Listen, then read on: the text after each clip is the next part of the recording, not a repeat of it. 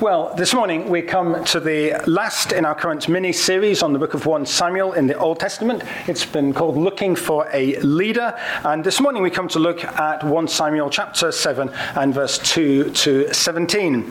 And I'm now going to ask Chloe if she could come up and read a passage for us. Thanks, Chloe. Today's reading is from 1 Samuel chapter 7, verses 2 to 17. The ark remained at Kiriath-Jearim a long time, 20 years in all. Then all the people of Israel turned back to the Lord. So Samuel said to all the Israelites, "If you are returning to the Lord with all your hearts, then rid yourselves of the foreign gods and the Ashtoreths, and commit yourselves to the Lord, and serve him only, and he will deliver you out of the hand of the Philistines." So the Israelites put away their Baals and Ashtoreths, and served the Lord only. Then Samuel said, "Assemble all Israel at Mizpah, and I'll intercede with the Lord for you." When they had assembled at Mizpah, they drew water and poured it out before the Lord. On that day they fasted, and they confessed, "We have sinned against the Lord." Now Samuel was serving as leader of Israel at Mizpah. When the Philistines heard that Israel had assembled at Mizpah, the rulers of the Philistines came up to attack them. When the Israelites heard of it, they were afraid because of the Philistines. They said to Samuel, "Do not stop crying out to the Lord our God for us, that he may rescue us from the hand of the Philistines." Then Samuel took a suckling lamb and sacrificed it as a whole burnt offering to the Lord. He cried out to the Lord on Israel's behalf, and the Lord answered him. While Samuel was sacrificing the burnt offering, the Philistines drew near to engage Israel in battle. But that day the Lord thundered with loud thunder against the Philistines and threw them into such a panic that they were routed before the Israelites. The men of Israel rushed out of Mizpah and pursued the Philistines, slaughtering them along the way to a point below Beth-kar. Then Samuel took a stone and set it up between Mizpah and Shem. He named it Ebenezer, saying, "Thus far the Lord has helped us." So the Philistines were subdued, and they stopped invading Israel's territory. Throughout Samuel's lifetime, the hand of the Lord was against the Philistines. The towns from Ekron to Gath that the Philistines had captured from Israel were restored to Israel, and Israel delivered the neighboring territory from the hands of the Philistines, and there was peace between Israel and the Amorites. Samuel continued as Israel's leader all the days of his life. From year to year, he went on a circuit from Bethel to Gilgal to Mizpah, judging Israel in all those places. But he always went back to Ramah, where his home was, and there he also held court for Israel, and he built an altar there to the Lord.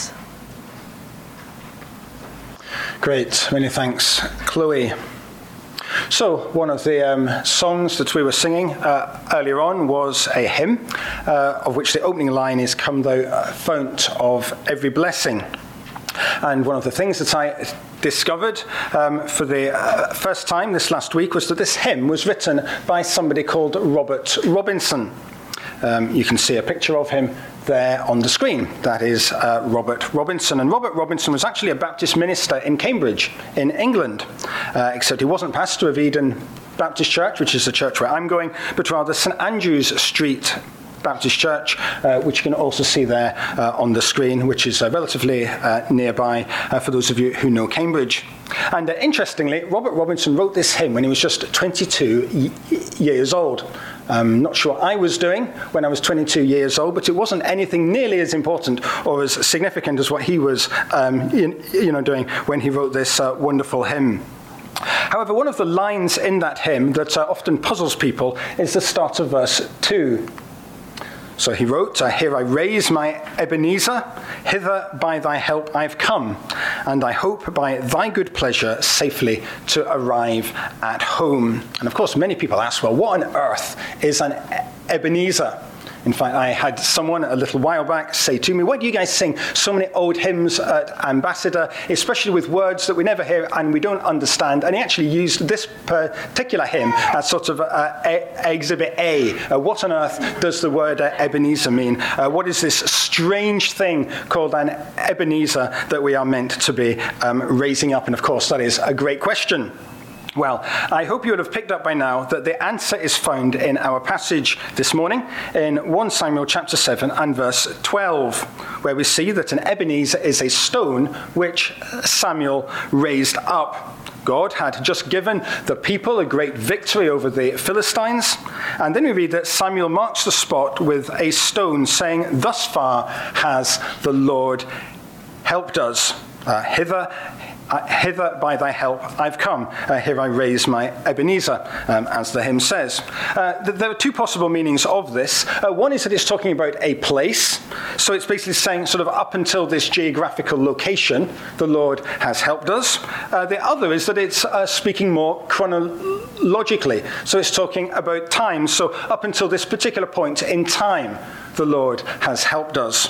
And of course, it probably means both. As many of you will know, this is my last sermon here at Ambassador, and so I thought this was an appropriate text for us to end on, because I think there's lots of ways that we can say as a church, and also hopefully as individuals, thus far has the Lord helped us. And so I'd like us to try and imagine this morning that we're an ancient Israelite in about 1000 BC, and we're looking at this memorial stone, this Ebenezer. What does it remind us of?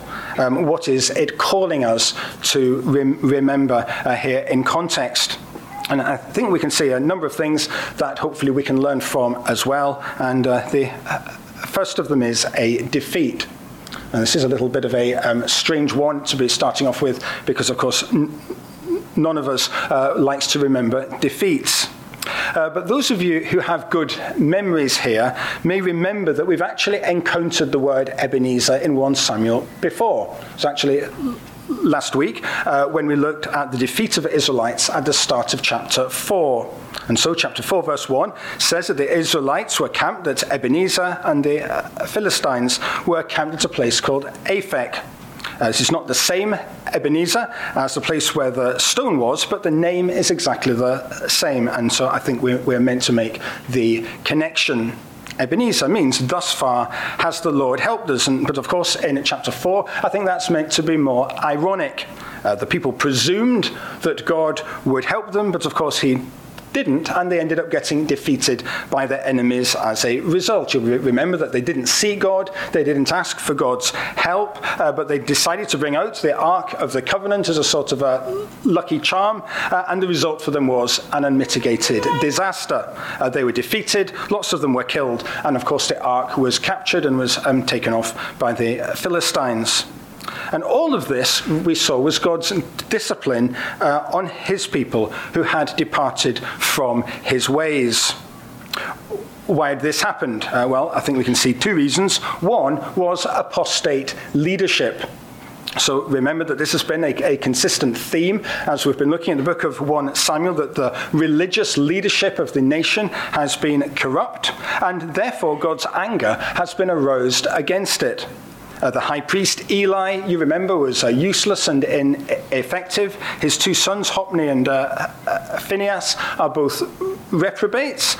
They abuse people. They don't honor God. And the real low point, you'll remember, came in chapter 2, verse 17, where we read that they were treating the Lord's offerings with contempt. And so one problem that the nation had was apostate leadership. Which led to a much greater problem among them, which was that the people abandoned God in favor of idols. So we discover this in chapter 7 and verse 3 to 4, where we see that the people were mired in idolatry. So there in verse 3 of the reading that we just had, when Samuel calls the people to put away their idols, he mentions the idols of Ashtoreth, who is a sort of female fertility goddess, and also a god called Baal, who was the storm god and the male fertility god. He was meant to be sort of Ashtoreth's husband, basically. And so this was really a sort of classic problem for God's people. They'd abandoned God under apostate leadership, and they'd started adopting the values and the customs of the peoples around them, and it led to their defeat. It's unusual, of course, to want to remember our defeats. Today is Election Day in the district council elections here in Hong Kong. And of course, no political party on the planet wants to remember being defeated, do they? It would be impossible to think of a sports team or a country, for instance, that would erect a monument to their defeats. That was just something that wouldn't ever happen. But, you know, if we're Christians, it can sometimes be helpful to be reminded of our defeats, what we were like without God, and how much we need him and what he has done for us. And the Bible is clear that we share some similarities with the Israelites here. We too, like them, find ourselves naturally mired in sin and idolatry and abandoning God. Not idols of wood and stone, of course, but rather idols that live in each of our hearts. Idols of self, idols of selfishness, worshipping ourselves, cultural idols like reputation or success or security maybe, that we devote our time and worship to. Someone has said that whatever it is that you want for your kids, that is probably an idol for you. Someone else has said that it's the 3 T's, so time, talents, and treasure. What do you spend your extra time on? What do you spend your talents on? What do you spend your treasure on? Maybe that is an idol for you. If you've been a Christian for a little while, you'll probably already have a fairly good idea of what your idols are. For me, I'm tempted by comfort. I'm tempted by a desire to reduce anxiety in my life by controlling things. I'm tempted by a desire for a good reputation. And those are the things that I'm tempted to live for rather than living for God. And you will probably know what are the idols that you are tempted to live for in your heart as well. Often it is the defeats in life that help to reveal our idols. It's that moment when we feel defeated, that moment when we feel completely down, that time when things really go against us, when the bottom really drops out of our lives. It's at times like those that actually our idols are often revealed. You see, God uses our defeats as his loving discipline in our lives to show us where our idols are and to lead us to seek him. And so that's really the first application for us this morning. Maybe if you are here and you're experiencing some kind of defeat, some kind of difficulty at the moment, the question that you need to be asking is not just, well, how can I escape from this as quick as I possibly can? But rather that the question that Israel's leaders were actually asking back at the beginning of chapter 4. Why has the Lord brought this about? What does God want me to learn from what I'm going through at the moment? You see, God is incredibly gracious and kind to us. Suffering in your life is never pointless. Rather, God often uses it to expose our idols and to set us on a course that leads to a deeper relationship with him. It's what we see with Israel here, and it's also what we see often in our own lives as well. And so we see that this stone of remembrance would have reminded God's people of a defeat, but then we also see that it would have reminded them of a return, which brings us to chapter 7 and verse 2. So you remember last week we saw that the Philistines captured the ark, and it went on this sort of grand tour of the Philistine towns before they eventually returned it to Israel. And at the end of last week we saw that the Israelites were now keeping it at the house of somebody called Binadab in a place called Kiriath-Jearim. And then we read in verse 2, the ark remained at Kiriath-Jearim a long time, 20 years in all.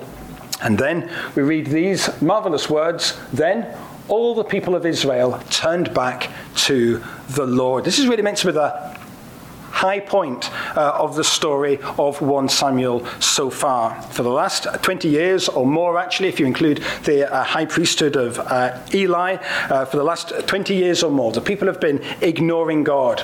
I think the implication is that the ark has just been gathering dust there in Kiriath-Jearim. They've been worshipping idols and they've been rebelling against God. But now it seems as if the spiritual climate of the people has finally changed. And so we read all the people of Israel turned back to the Lord.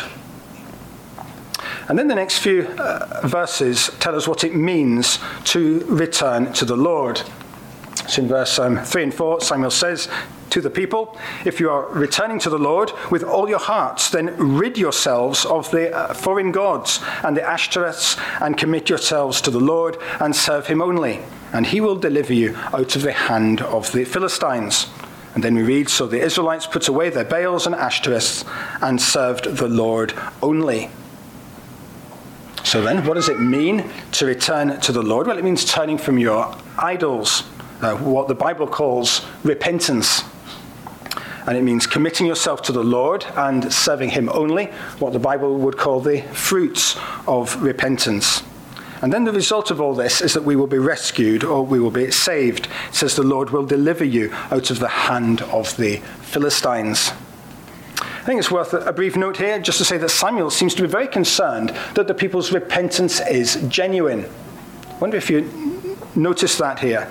It seems that he really wants to make sure that they're not just talking about returning to God with their lips, but they actually do something practical, and it works out in their lives as well. He calls on them to do the very difficult thing of actually putting their old gods, the things they used to actually live for, their idols away, and living for the Lord alone. You see, repentance is only genuine if it actually has concrete results. And then Samuel is confident that if the people do all this, then they will know the Lord's salvation and deliverance. They'll know his rescue. He will deliver you out of the hands of the Philistines. And so you can hopefully see by now that this is a really good Old Testament summary of the gospel, if you like. It's a good explanation of the gospel. There's lots of times in the Bible where God's people get things spectacularly wrong, but this is one occasion where God's people actually get things spectacularly right. They return to God, they repent, they put away their idols, and they commit to serving the Lord God only. It's meant to be a wonderful, wonderful moment in the history of Israel. If you're someone who's doing these things regularly, then there's a great encouragement for you here from Israel's example. God wants us to be people who regularly repent, who regularly return to him, and who serve him only. It's really interesting, actually. There's a very close parallel to this particular passage in how the New Testament speaks about the experience of Christians over in 1 Thessalonians chapter 1 and verse 9 and 10. So when Paul writes to the Christians in Thessalonica, he says these words, "For they themselves report what kind of reception you gave us. They tell how you turned to God from idols to serve the living and true God and to wait for his Son from heaven, whom he raised from the dead, Jesus, who rescues us from the coming wrath." Isn't it interesting how incredibly like 1 Samuel chapter 7 that is? In heaven, maybe I will have the opportunity to ask Paul if he'd been reading 1 Samuel chapter 7 for his quiet times that morning. It seems to be exactly the same as what we read here. They turn from idols to serve the true and living God, and now they're trusting in God's promises that Jesus will rescue them from the judgment to come. And so all of this is really a great definition of what a Christian is. Occasionally people will come to me and they will say things like, "I'm not really sure whether I'm a Christian or not."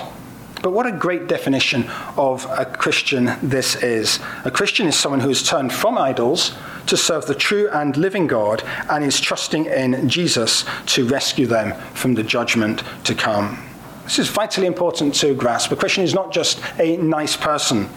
A Christian is not just somebody who believes in God. A Christian is not just somebody who attends church. A Christian is not just someone who has been baptized or who is even a church member.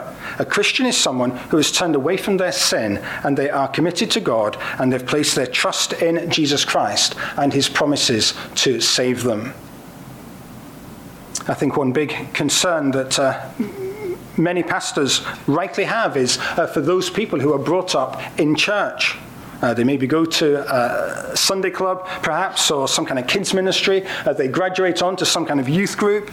They learn to say all of the right things, to give all of the right answers. They maybe even get baptized, but yet they go off to college or university, and sadly, when they leave, there's actually no real difference in their lives at all from everybody else around them. They may still say that they're a Christian in some kind of way, and they may be really lovely people with great jobs. But yet actually there's no real love for Jesus. They rarely attend church or have any kind of fellowship with God's people, and they have no real love in their lives for God and God's word. So rightly a big concern for lots of pastors and also for many, many Christian parents who have older children. And right at the heart of it is what we are talking about here, the doctrine of conversion. See, someone can do a lot of the right stuff, they can say a lot of the right things, but yet they've never really understood what Samuel is actually talking about here. That to be a Christian is not just being nice, it's being new. It is a change of heart brought about by the Holy Spirit, where we put our idols away and we start to serve the Lord God instead. And if that doesn't describe you or someone you know, then it's possible that you need to do exactly what Israel did here, which is to return to the Lord with all of your heart, to repent, to put your idols away, and to serve the Lord only. And so this is the second thing that the stone at Ebenezer would have reminded the people of, their return.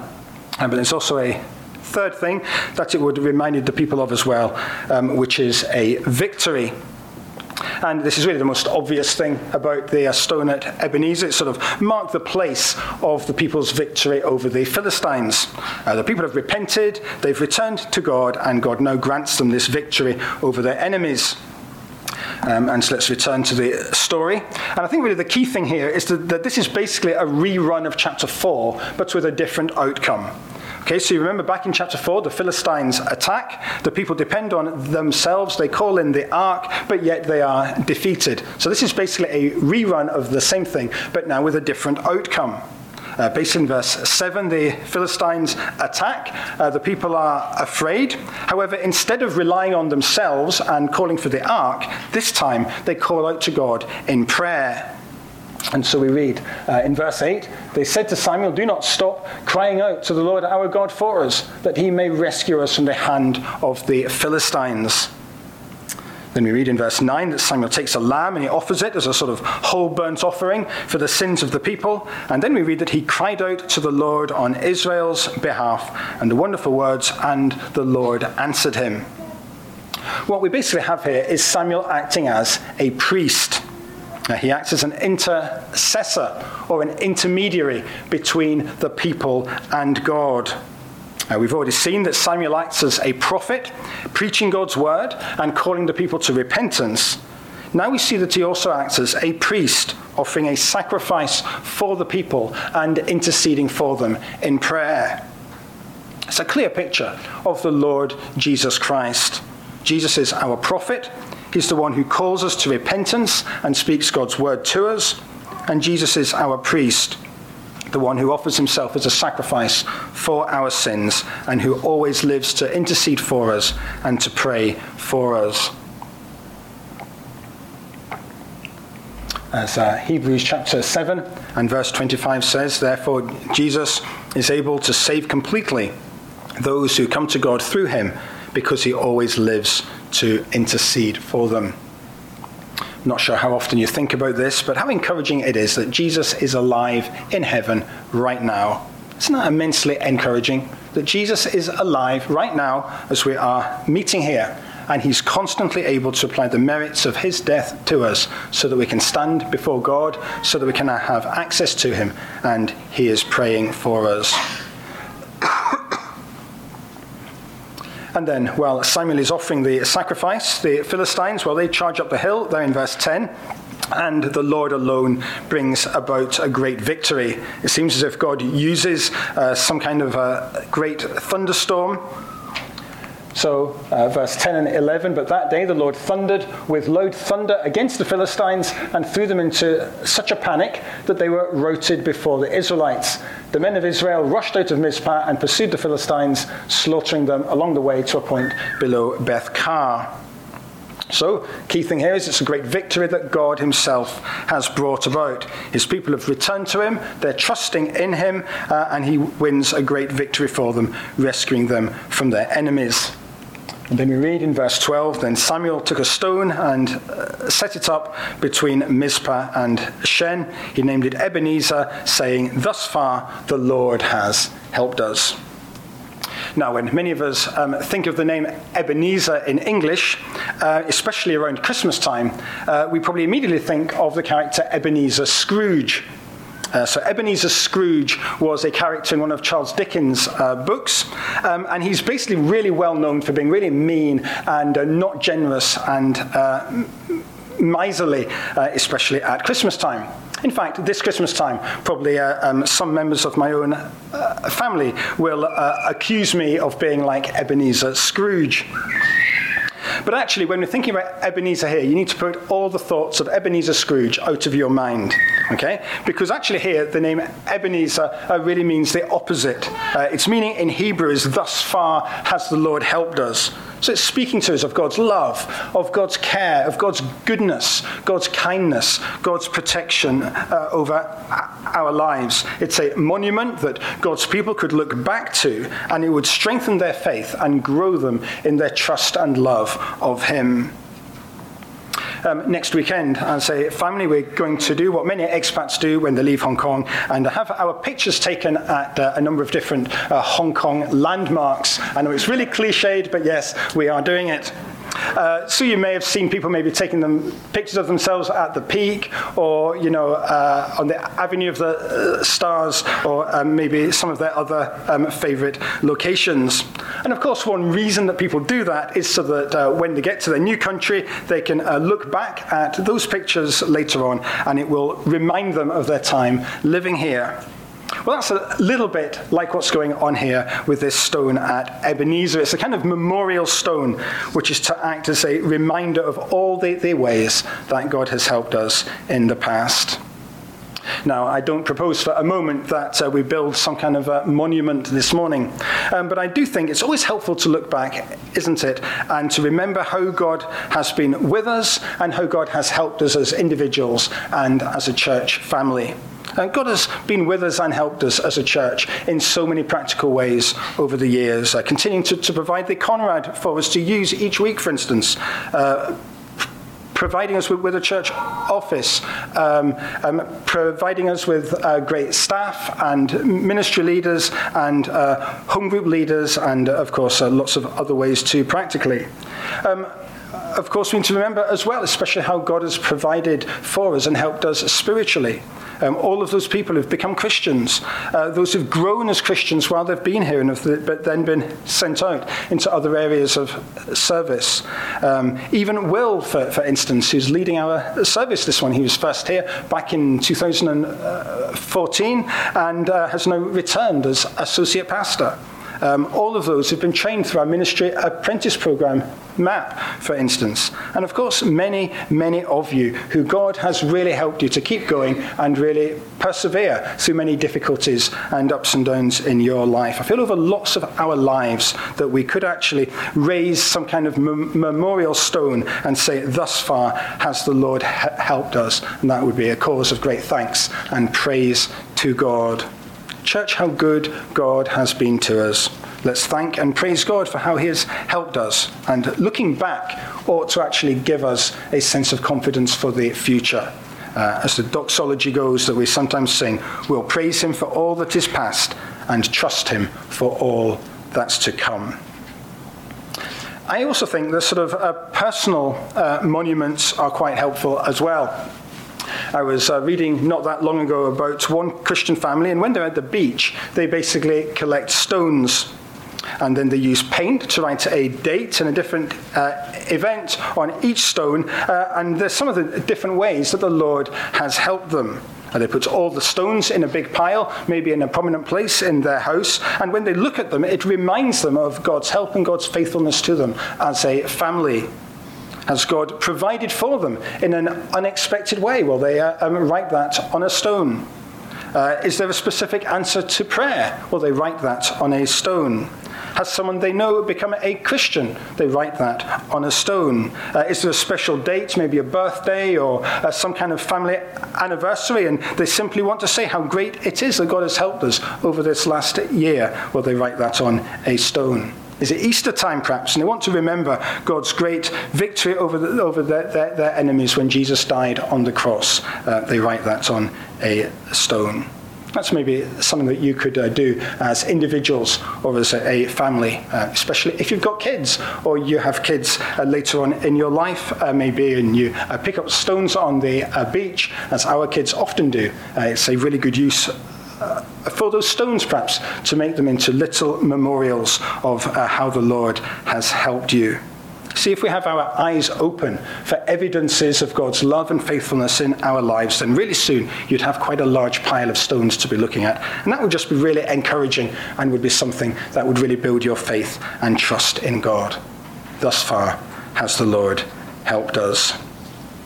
And then there's one last thing that this stone would have reminded God's people of when they looked at it, which is a leader. So I think as future generations of Israelites would have looked at this stone, I think it would have reminded them of Samuel. Someone said to me this last week, they said, I feel I've learned a lot about bad leadership from 1 Samuel, but I'm looking forward to learning something about good leadership. And I think that was probably a fair point. But Samuel in this chapter is given to us as a good leader. We've already seen how he spoke God's word to the people and called on them to repent, and how he prayed for them as well. And of course, both of those are marks of a good Christian leader. The last few verses of our chapter really look back to Samuel's leadership as a kind of golden age. They paint this great picture of peace. So verse 13 and 14, so the Philistines were subdued and they stopped invading Israel's territory. Throughout Samuel's lifetime, the hand of the Lord was against the Philistines. The towns from Ekron to Gath that the Philistines had captured from Israel were restored to Israel, and Israel delivered the neighboring territory from the hands of the Philistines. And there was peace between Israel and the Amorites.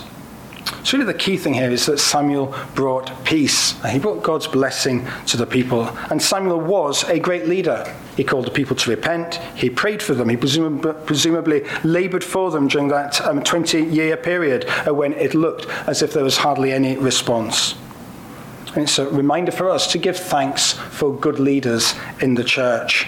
And God raised up Samuel at exactly the right time for his people. But yet, I wonder if you noticed the one problem with Samuel. So it's there in verse 15. It says, Samuel continued as leader all the days of his life. It's there again in verse 13. Throughout Samuel's lifetime, the hand of the Lord was against the Philistines. So I wonder if you've spotted the problem there. You see, the problem is that one day Samuel would die. Like all people, Samuel is subject to death. He's a son of Adam, and so one day Samuel will die. And what would happen to the people of Israel then? And so Samuel is great, but Samuel also shows us the need we have for a new leader, a leader who will never die, a leader who will never leave, and a leader who would lead his people forever. And of course, therefore, Samuel points us forward to the leader that we all need, which is the Lord Jesus Christ. And so this is a great note for us to end on this morning, because it actually shows us who our ultimate leader is. It's really great to give thanks for examples of good leadership in the church when we see them. And obviously, Andy coming here is really great. But we also need to remember that our ultimate leader is the Lord Jesus Christ. He is the leader who has risen from the dead. He is the leader who will never, ever leave us. He is the leader who we need to fix our eyes on this morning. He is the one who is building our church, and Jesus will never, ever let us down. We started off this morning by thinking about the idea of Ebenezer, meaning thus far has the Lord helped us. And we've seen that for God's Old Testament people, that would have been a prompt to look back and remember a defeat, a return, a victory, and a leader. However, I think there's also a final challenge in these words as well. You see, thus far has the Lord helped us also begs a question for us. And that question is, well, okay, the Lord has helped us this far, but what is going to happen now? And will we keep going with him? So for Old Testament Israel, are they going to continue to live lives of repentance and trusting in God? Or will they go back to their idols? Will their leaders continue to be upright and godly like Samuel was? Or will their leaders turn away from God? It's also a challenge for us as a church, I think. Okay, God has helped us this far. But what is going to happen now? Will we keep going as a church with God? Will we keep listening to his word? Will we keep trusting in the gospel and serving him only? Please pray for me and Rachel and the children as we move to Cambridge in a few weeks. Pray that I might be a leader more like Samuel and more like Jesus. And I will pray for you as well, that you will continue to be like the people of Israel in this great passage, those who turn from idols to serve the true and living God, and to wait for his Son from heaven, who will one day come for everyone who knows him on that great and final day. And so, for the last time, let's pray together. Father in heaven, we want to give thanks for your word to us this morning. We want to give thanks for this opportunity to look back and remember your help and faithfulness to us as a church and to us as individuals. We pray that we might be those who would turn from idols to serve you alone and who would keep trusting in your promises of the life to come. Grant us boldness, grant us faith, grant us perseverance, and may you preserve us in your grace until that great day when Jesus comes again. And we ask all of these things now in Jesus' name. Amen.